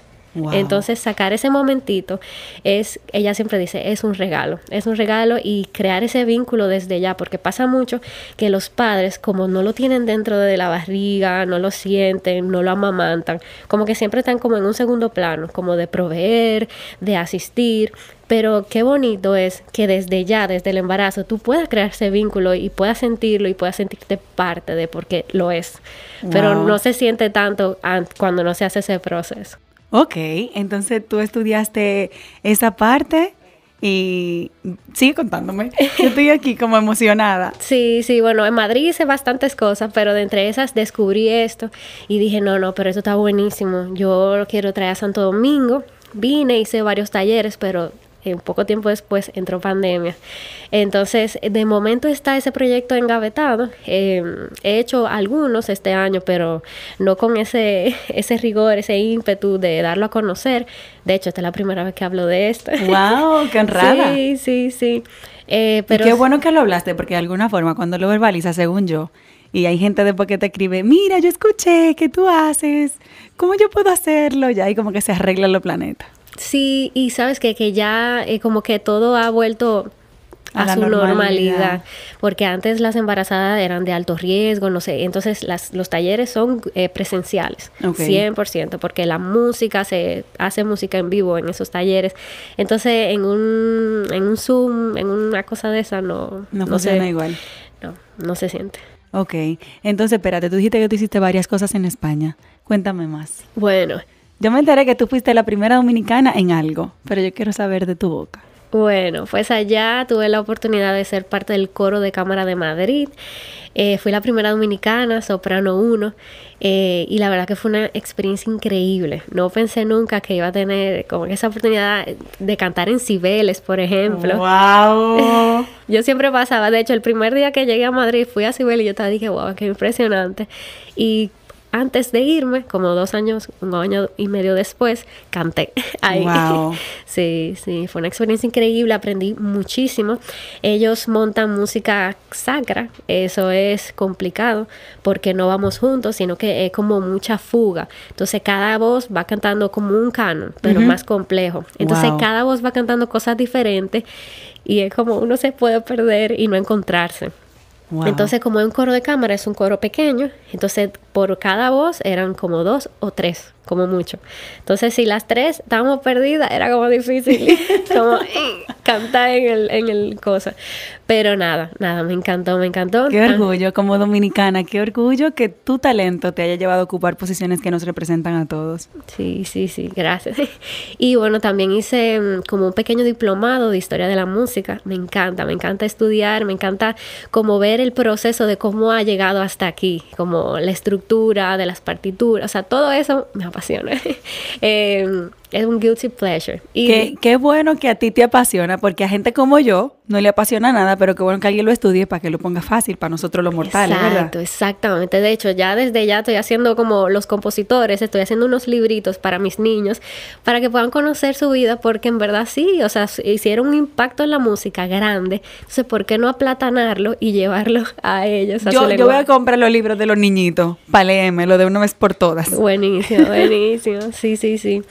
Entonces, bueno, ahí vamos. Eh, historia de la música me encanta y de hecho pretendo en algún momento hacer otra maestría en musicología porque que, eh, para mí es súper enriquecedor entender como las obras. Por ejemplo, el miércoles estuve en el concierto de la Fundación Sinfonía, el cierre de la temporada sinfónica, y conocer el trasfondo de lo que cantamos. Hicimos el Requiem de Verdi, que es una obra súper emblemática, súper compleja y cantarlo por cantarlo, ok, se puede hacer, pero cuando tú conoces el significado que estaba pasando, el contexto de cuando se escribía esa obra, que él quería al final transmitir, porque en esa época lo que se hacía era que con la música le hacían ellos sus manifestaciones y entre líneas decían lo que ellos, eh, o sea, sus quejas de, de, lo que estaba pasando. Entonces, entender eso, eh, pues la música también, ese análisis, me parece muy interesante. Claro, le da otra connotación porque tú te sientes no solo alguien que canta, tú te sientes alguien que y así tú lo sientes. que rescata eso históricamente. Claro y como que proyectar ese mensaje es mucho más fácil que simplemente cantar tres líneas. Totalmente totalmente. Entonces llegaste al país y luego qué hiciste bueno desde que llegué empecé a trabajar entonces volví al lugar donde estaba trabajando, que empecé como profesora de música, duré allá tres años, entonces el plan de vida era volver al colegio, dar clases en la mañana y en la tarde tener unos cuantos niños, como de clases de piano, clases de estimulación, o sea, básicamente retomar mi vida anterior, antes de la maestría, eh, y continuarla. Pero, pero no fue así, no fue así. Entré al colegio en y en las tardes empecé con 30 niños. 30 niños. 30. Yo venía con mi mente de 7, 8, como mucho, 30. Y ahí ese diciembre de 2019 fue como un momento. Esto, esto, hay que organizarlo. Un momento, no puedo, no puedo, no puedo. Entonces ahí tomé una decisión súper, que, o sea, que nunca me lo imaginé, renuncié a mi trabajo o sea, para terminar el año escolar, pero lo, avisé con tiempo, porque la posición es difícil, o sea, una profe que sepa de educación, que sepa de música, que tenga experiencia trabajando con niños. Entonces, bueno, lo avisé en diciembre. Diciembre de 2019. 30 niños. Tomé esa decisión, pero igual tenía el compromiso hasta junio de mantener todo. O sea, clases y niños de tarde. Todo eso. Entonces, ¿qué pasa? En marzo llegó pandemia. Ok, después que renunciaste. Sí, y realmente nunca lo pensé, nunca dije, ay, pandemia, renuncié, como que no, o sea, como yo estaba tan decidida y era como que era tanto trabajo que en ningún momento analicé que posiblemente si no me iba bien, chan, chan, chan me podía ir mal. Gracias a Dios no lo fue así. Entonces, bueno, eh, terminé en junio. Qué bueno que no lo analizaste así. Porque si no, tuvieses de repente no hubieses tomado una decisión pensando en ese riesgo, zona de confort, seguridad, pero al final lo que te lleva a disfrutar de tu pasión son esos riesgos. Yo digo que uno tiene que moverse. Sí, a sí. de vez en cuando. Y también que eran pasos firmes. O sea, tenía 30 niños, pero había muchas personas que querían entrar. Claro. Entonces yo, de momento, cuando llegué al 30 y vi que no podía dar abasto, dije, bueno, vamos a mantener los 30 y cuando tenga más espacio, pues vamos agregando. O sea, que no fue que, ay, sí, voy a dejar de trabajar. O sea, no, fue con, con una proyección ahí real. Ok. De que, de que iba a ir creciendo. Ok. Entonces, bueno, en junio ya dejé de trabajar en el colegio. Esa semana fue increíble porque lo que yo producía en un mes lo hice en siete días. Y ahí yo dije, ok, ok. Tomé una buena decisión. Ok, va- vamos bien, vamos bien. Ojo, era pandemia todavía. Eh, y nada, en verano subí a 75 niños, ya luego 100, Sara, 130. 75 niños, pero estamos hablando tú sola. Eh, 75, eh, espera, sí, yo sola, yo sola, sí. En Pero esa época es que sí. yo no me lo sola. imagino. Tú, esos son, espérate, esos son niños en un solo salón, tú como la única profe. O esas son clases divididas. Que sí, sí, eran grupales pequeñitas, porque como era Ah. pandemia. Exacto, no, no, juntos no. No, yo me- porque a mí me da un yello, No, una no, cosa. No. No, y menos si son tan chiquitos, como que con esas edades hay que hacer los grupos pequeñitos, porque, claro, tienen su- sus necesidades, están, por ejemplo, algunos gateando, entonces, bueno, trato de mantenerlo pequeñito. Pero sí, en esa época, en verano, eh, si estaba solita, ya luego se fueron integrando más personas, y ya luego fue cogiendo forma lo que es Alegro, que es mi trabajo. Tu empresa. Sí, sí, ahí vamos. Alegro. Me encanta el nombre y me encanta el logo, los colores, me transmite una paz. ¿De verdad? Gracias. ¿Qué es alegro? Bueno, pues Alegro es un sueño hecho realidad. Nunca, nunca, nunca, como que pensé que se iba a materializar. Siempre lo tenía en mi mente, como, ay, sí, un espacio, ajá. Pero sí, fue eh, poco a poco poniéndose en su lugar. Entonces, bueno, mientras estaba en Madrid, ya tenía el nombre y entonces fui trabajando en lo que era el logo, porque sí, de eso sí tenía claro, que cuando regresara de Madrid, Alegro iba a ser como un eh, de una vez y de hecho lo hice. Empecé a trabajar en el colegio, pero de inmediato, de- por eso tuve Las los 30 tardes. niños, porque ya sí, ya tenía el logo, ya tenía el Instagram. Entonces, em, Nada, eh, entonces empecé con clases de estimulación musical, clases de piano. En ese momento yo alquilaba un cursito en un centro, ahí era súper humilde, ¿verdad? Y ahí fue que empecé con los 30 niños, luego lo tuve que quitar porque estaba pandemia y los padres preferían que yo fuera a las casas. Durante un año y pico iba a 10 casas por día.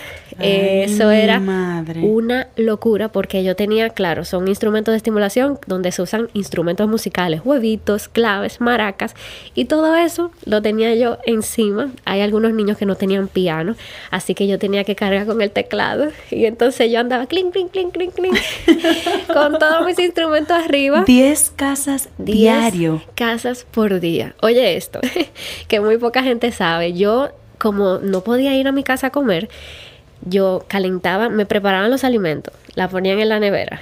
En la mañanita, seis y media de la mañana, yo tenía una clase a las siete y media, o sea que tenía que hacer todo bien rápido. Calentaba la comida, que estaba en la nevera, la ponía en una lonchera, me iba y dejaba la lonchera en el carro. Y cuando era la hora de la comida, cogía la comida y me la comía En el carro. a la temperatura que esté, ya descompuesta, porque era de la mañana que estaba calentada. Y por un año, esa fue mi vida. Wow. Sí, sí, fue un reto y gracias a Dios que me dio la fuerza, la voluntad para hacerlo. Porque miro atrás y digo, no, no, es que nada más a mí Qué se me ocurre. ¿Cómo se sintió eso? O sea, saber que tú estás sacrificándote porque era un sacrificio, pero por tu pasión, por tu emprendimiento, por tu proyecto. Sí, sí. eh, siempre me preguntaron como que hasta cuándo, hasta, hasta que cuál, cuál va a ser tu límite. Yo dije, mientras vida tenga. Wow. Sí, sí, siempre he sido muy trabajadora y siempre como que pongo prioridades. ¿Qué prefieres? ¿Trabajar, producir, sentar las bases del futuro o estar acostada en la casa viendo televisión? Al final siempre elijo trabajo, trabajo, trabajo. Claro. Y sobre todo que estamos en el momento de trabajar. Sí, sí, como tampoco tengo un compromiso, o sea, vivo con mi mamá, no tengo una familia. Ahora mismo tengo el tiempo y la disposición para hacerlo, la energía, soy joven, o sea, tengo movilidad. Entonces dije, vamos arriba, vamos arriba. Aproveché ese tiempo al máximo, ese fue Tu año de fuego. de fuego, de muchísimo crecimiento, pero dio frutos. Porque ya tenemos un espacio físico. un Hermoso, lo vi en Instagram. Ay, sí, gracias. Pues sí, sí, ese esfuerzo, eso de estar comiendo todos los días en el carro, pues pays off. Pays off, ahora estoy viendo fruto, ya sí tengo un equipo, ya estoy mucho más desahogado de tiempo. Por ejemplo, puedo estar aquí contigo, antes no. Antes yo daba todas las clases, o sea, de siete y media hasta la hora del toque de queda. Ese Tú. era mi, mi límite. Wow. Sí. Sara, ¿cómo se siente saber, o sea, ¿En qué consiste? De forma muy breve, ¿verdad? Porque la gente tiene que pagar la clase para darse cuenta. Pero de forma así general, ¿en qué consisten las clases? Muy bien, muy buena pregunta. Bueno, pues la clase de estimulación musical, básicamente lo que buscamos es trabajar todas las habilidades del desarrollo que el niño tiene que trabajar a través de la música. La eh, motricidad fina, la motricidad gruesa, eh, la parte cognitiva, todo eso lo hacemos a través de la música. ¿Cómo lo hacemos? Ponemos una canción, que realmente las canciones infantiles trabajan mucho el tema del vocabulario. Desde ya, desde la selección de la canción, ya estamos trabajando algo. Luego agregamos un instrumento, entonces los instrumentos trabajan mucho lo que son la motricidad fina o en su defecto agregamos eh, las pañoletas, paracaídas, ya ahí estamos trabajando la motricidad gruesa.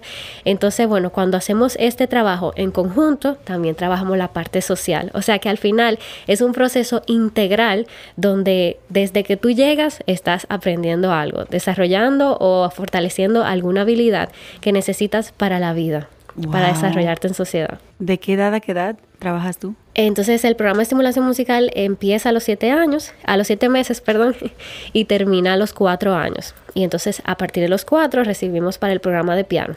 Okay. Que ese ya es otro mundo, te lo voy a decir súper breve. Eh, he desarrollado un programa que es súper bonito, es eh, aterrizado a la edad de los niños, porque no sé si recuerdas que la formación, o sea, era súper tradicional y lectura. Uno se sentía como preso y súper cargado y como que uno iba a ser músico profesional obligado, no que era un hobby. Exactamente, exactamente. Pues eh, luego de tener esa experiencia de lo que es una educación tradicional y de lo que es recibir una clase de un músico, pero no de un pedagogo, educador, pues yo dije, mira, este va a ser mi motivo por la que yo estudié educación. Yo voy a aterrizar todo ese conocimiento de la música, pero lo voy a hacer de una manera pedagógica. Entonces, eh, utilizo un sistema de colores eh, que es internacional, em, en el cual relaciono un color a una nota. Entonces, como a los cuatro años ya tienes requete aprendido el tema de los colores, cuando ellos ven el rojo, ellos saben que es do. Y en el piano también lo tienen señalado, entonces simplemente presionar la tecla roja. O sea que desde la primera clase ya los niños están tocando dos canciones, salen aprendiendo el primer día de clase. Sí, con esas metodologías desarrolladas por ti. Tú has combinado diferentes técnicas que existen, herramientas, tú has creado muchas tú y tú creaste tu método. Sí, y los recursos, o sea, todo, absolutamente todo, me he informado, me he basado en muchísimos, porque hay muchísimas metodologías musicales que desconocía, que fui aprendiendo cuando hice la maestría en Madrid. Y bueno, cogí un poquito de lo bueno y digo, es ecléctico, no, no pudiera decirte, ah, me ves, o sea, utilizamos Suzuki, por ejemplo, que en, su momento aquí fue esa metodología muy conocida, muy famosa. Eh, cojo un poquito de cada uno y, lo mejor hago una fusión, agrego mi sazoncito dominicano porque ellos siempre utilizaban música, claro, de su país. Entonces nosotros, bueno, tenemos también nuestra buena música. Utilizo música de la tía Nancy, que ella preparó muchísimas canciones. Hay una que me encanta que se llama La Música, que ella utiliza como que los gestos del lenguaje de señas relacionado a las notas. Y ya, con esa canción ya tú te lo sabes, do, re, mi, fa, sol. Wow. Sara, yo sé que tú, o sea, tú vives de esto y eso es un servicio que das. Pero como una persona con conocimiento profesional, más que como alguien que brinda el servicio, ¿qué impacto tiene esto en los niños? O sea, en que el niño haga esto a esa edad. Buenísimo, buenísimo. Me pasa mucho que cuestionan el, el, trabajo que se hace y realmente sí tiene muchos beneficios. ¿Qué pasa? Cuando hacemos el proceso musical, desde temprana edad trabajamos mucho la parte lógica, resolución de problemas que eso es lo que más se trabaja a través de la música.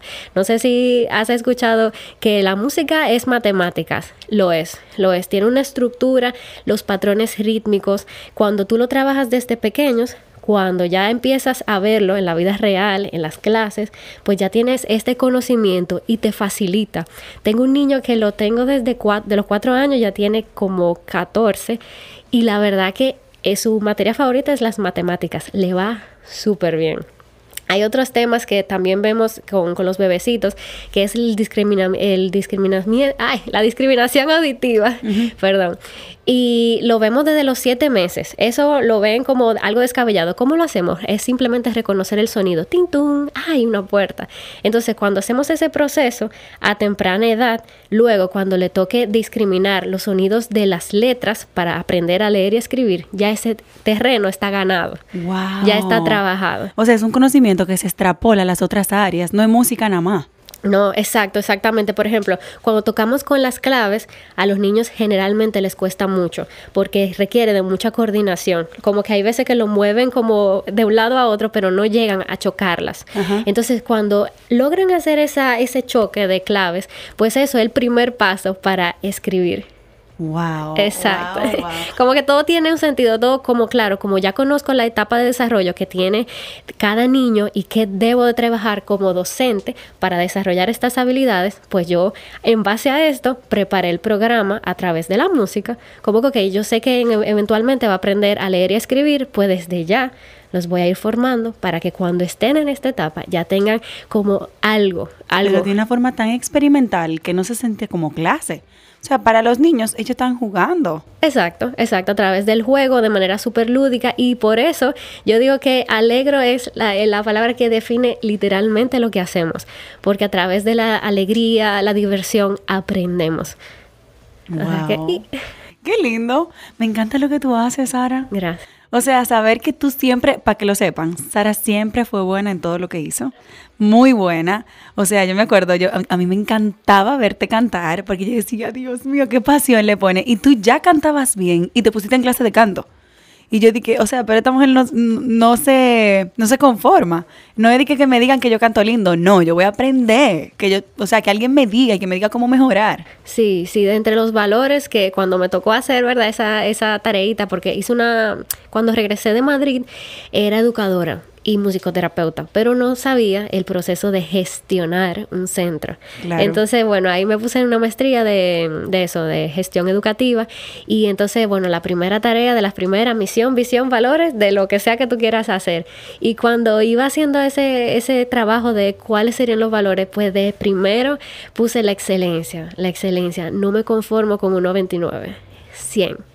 Wow. 100. Y para eso hay que estudiar, hay que tirar página para la izquierda. Dije, Alegro no va a existir si yo no tengo una formación teórica, un sustentamiento que yo pueda decir, mira, hago esto por esto. Claro, como esa, esa validez, ¿verdad? Hay muchos profesionales que, bueno, mucha gente que no son profesionales que están dando servicio. Y eso puede que funcione, pero puede que sea grave, sobre todo cuando se trata de niños y de su desarrollo. Hay mucha gente inventando con los niños. Entonces, qué bueno que tú lo tienes tan en serio. Sí, sí, sí, porque cualquier error puede causar un trauma por toda la vida y realmente uno no quiere hacer ese impacto negativo, sino que sea la mejor profe de la vida. No, no tal pero, cual. pero sí. Tal pero cual, uno recuerda a sus buenos profes, eso es así.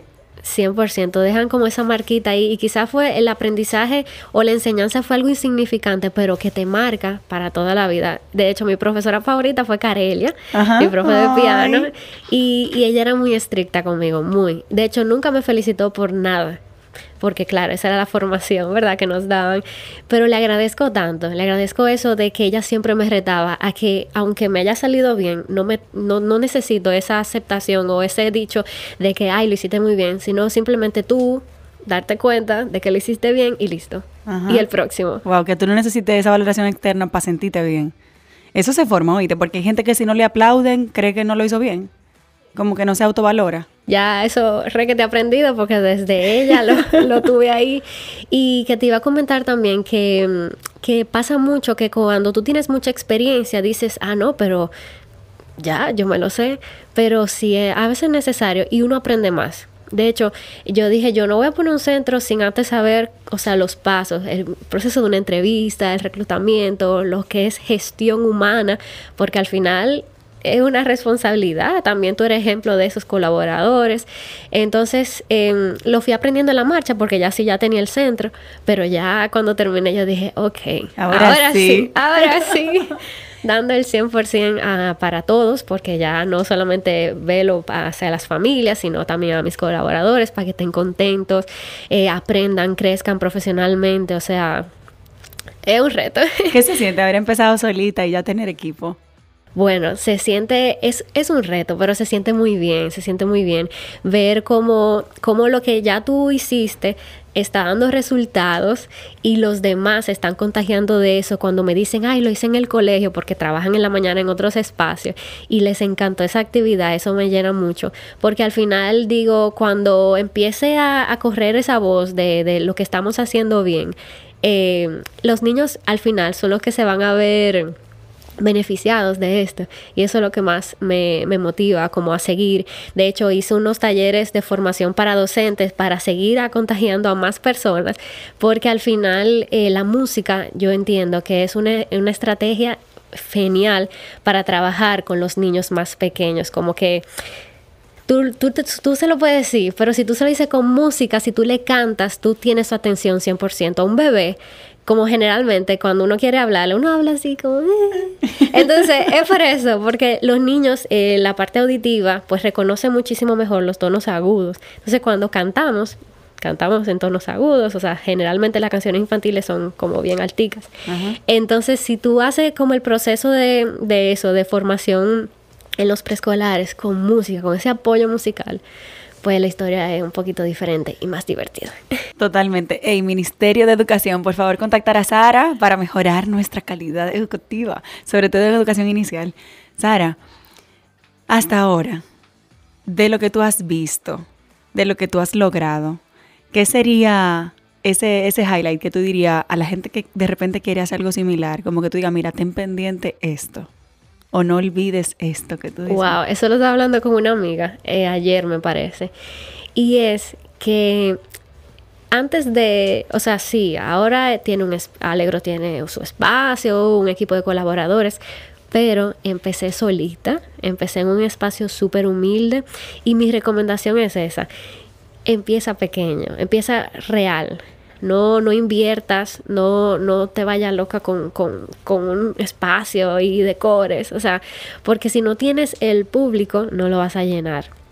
Entonces, gracias a Dios, yo no tenía nada de ese conocimiento de hacer un estudio de mercado, eh, de las proyecciones. Lo aprendí en la maestría ya cuando lo había, verdad, hecho. Pero básicamente, de manera empírica, lo hice. O sea, empecé pequeño, con 30 niños, luego iba a las casas. Cuando vi que iba creciendo, cuando vi que ya no daba abasto, agregué a una una chica que era colaboradora, luego agregué a otra, luego me di cuenta de que ya no podía seguir yendo a las clases porque también me estaba enfermando, me dio gastritis y eso. Entonces busqué el espacio, vi que era posible sostenerlo por X tiempo y así, fue poco a poco. Pasitos pequeños pero firmes. Entonces em, me he dado cuenta de que mucha gente dice que quiere, quiere emprender y quiere no sé cuánto, chulísimo. Es, importante soñar y tener como una proyección, pero de ahí a hacerlo realidad en poco tiempo, vamos por parte, o sea, baby steps, pasos pequeños, entonces empezar poco a poco, poco a poco, poco a poco hasta lograrlo. Pero no del día a la mañana. Consejo de oro. Pilotaje, señor. Empiecen chiquito y luego escalen siempre en todo. Sara, ¿cómo la gente contrata los servicios, conoce más? Bueno, a través de Instagram eh, pueden escribirnos, eh, también ahí está toda la información, nuestra página web alegrodr.com y en Instagram alegro.dr. ¿Tiene doble L? Sí, sí, sería Allegro. Ajá, se escribe Allegro. Ajá. Sara, un mensaje de cierre. ¿Hay algo que tú quieras compartir que no te he preguntado? Eh, no, hasta ahora no. hasta ahora no. A mí me gustaría que tú cerraras con un mensaje, bueno, con dos mensajes. Uno para los papás de esos niños que necesitan esa educación integral y otro para las personas que no son los papás, pero que tienen niños cerca. Ok, wow. bueno, pero a los padres lo que siempre les digo es que son niños, son niños. Hay veces que uno está tan, tan empecinado con el próximo paso. Si no caminan, que caminen. Si caminan, que aprendan a leer. Si aprenden a leer, fue otra cosa. Eh, cuando empiezan la clase de piano ya quieren que sea un pianista. Entonces al final se nos olvida que son niños que son niños. Eh, de hecho, allá hay un letrero que dice, let them be little, deja que sean niños. Eh, aprenden jugando. Eh, tenemos toda una vida para aprender cual sea la habilidad que quiera, pero que sea el proceso lo más amistoso posible, lo más divertido, lo más ameno, porque si lo presionamos, ese va a ser el niño que no va a querer hacerlo. De hecho, me pasa mucho que cuando no quieren gatear es generalmente porque los padres lo están presionando mucho y cuando lo sueltan, cuando se desocupan un poco o ocupan más la mente en otras cosas, ese día los niños lo sorprenden y gatean. Wow. Entonces, básicamente eso, que no se olviden que son niños, que son niños y que tienen que disfrutar del proceso. Eventualmente va a pasar, eventualmente va a hablar, que ese es otro tema de preocupación. Y me dirán y me juzgarán otras personas como que no, o sea, si tú puedes estimularlo, si puedes trabajarlo, sí, o sea, sí, si recibe el acompañamiento necesario, lo va a hacer. O sea, tampoco que diga, ah, no, déjame no, no ayudarlo y déjame que no aprenda, no, o sea, sí, exponerlo, pero no presionarlo a que haga y que aprenda y que esto, son niños, lo van a hacer eventualmente. Son niños. Yo creo que ese mensaje aplica a ambas, a ambos públicos. ¿verdad? Sí. Porque al final es al grande. Tú grande, date cuenta de que el niño es un niño. Qué bonito. De verdad que te felicito por el trabajo que haces. Bueno, déjame cerrar con algo. Tú sabes que el podcast se llama Conversado Sostenible y para mucha gente no hemos hablado nada de sostenibilidad, porque la mayoría de la gente asocia la sostenibilidad con el medio ambiente, con el cuidado, con los recursos. Sin embargo, yo quiero resaltar que la sostenibilidad tiene un componente social que muy poco se trabaja, que tiene que ver con derechos humanos. Y en derechos humanos está la protección de los derechos infantiles y está la educación integral de esos niños de forma responsable. Entonces, por eso tú fuiste invitada aquí. Si yo te pregunto a ti qué otra cosa sostenible hace Alegro, ¿qué sería? Bueno, yo soy muy, muy go green, 100%. No usamos fundas plásticas, como tenemos que comprar muchos materiales eh, gastables, eh, shaving cream para las exploraciones, papel higiénico, se acaba todo casi, casi interdiario. Eh, no utilizamos fundas plásticas, como imprimimos muchas partituras, planificaciones, todas esas hojas las reutilizamos, hacemos música con ellas, eh, recolectamos tapitas, recolectamos rollos de papel de baño. eh, Estamos ahora recolectando ca- cartones de huevo porque tenemos un proyecto para el Día de las Madres para transformar esto en un regalito. Ay, un sneak peek, una sorpresita para los, las madres eh, que va a estar chulísimo. Tenemos un año recolectando cartones de huevos. Wow. Sí, porque necesitamos mucho. O sea, que ustedes están reutilizando Sí, residuos. sí, y yo soy muy partidaria de que no, nosotros no necesitamos una inversión grande en instrumentos, si podemos sacarle partido a cosas no convencionales para hacer música. De hecho, hay una actividad que hacemos que es con una hoja reciclada, porque tenemos muchísimas, y entonces eh, hacemos música y les eh, explicamos a los chicos como que, ay, bueno, ¿y qué podemos hacer con una hoja? Y ellos dicen, bueno, leer, escribir, pintar, ¿y qué tal si hacemos música? Y cuando ellos se quedan como pensando como que, ¿y qué es lo que vamos a hacer ahora? Y cuando sí hacemos música, ellos se quedan increíblemente sorprendidos. Entonces, bueno, hay una parte que tenemos que rasgar. Cuando rasgamos, el papel suena. Entonces lo rasgamos al ritmo de la música y luego cuando tenemos todo ese desastre, pues ponemos la música de una, hay una canción de Frozen que es como que Into the Unknown. Y bueno, Ajá. lanzamos todos los papelitos hacia arriba. Y bueno, ellos se quedan al principio sorprendidos como que, ¿qué? ¿Qué es lo que está pasando aquí? Pero después cuando ven que chulo, pues se animan, lanzan los papelitos y ahí es como que exploración, eh, expresión corporal, que es muy, muy, muy necesaria. A través de ahí tú canalizas mucho la parte de los sentimientos, lo que llevas dentro. Y nada, Es que es Ahí. demasiado chulo. Yo quiero tener hijos para llevarlo para allá. O sea, eh, es increíble. Después, yo quiero, bueno, no sé si eso es permitido porque al final son menores, pero y un día a grabar un chin para que la gente termine de ver qué es. claro, claro. pero que si sí. no, en tu cuenta seguro que tú subes eh, eh, videitos e información de vez en cuando. Vayan a Alegro con doble L. Sigan a Sara. Ella es músico, es pianista, es cantante lírico. ¿Se dice cantante lírico?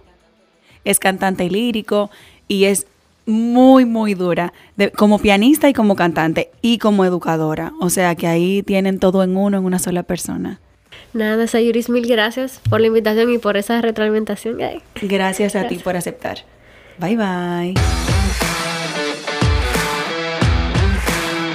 Nos escuchamos la próxima semana. Recuerda que esta vaina es todos los martes. Mientras tanto, nos vemos en las redes, arroba sayurisbonet y arroba una vaina verde.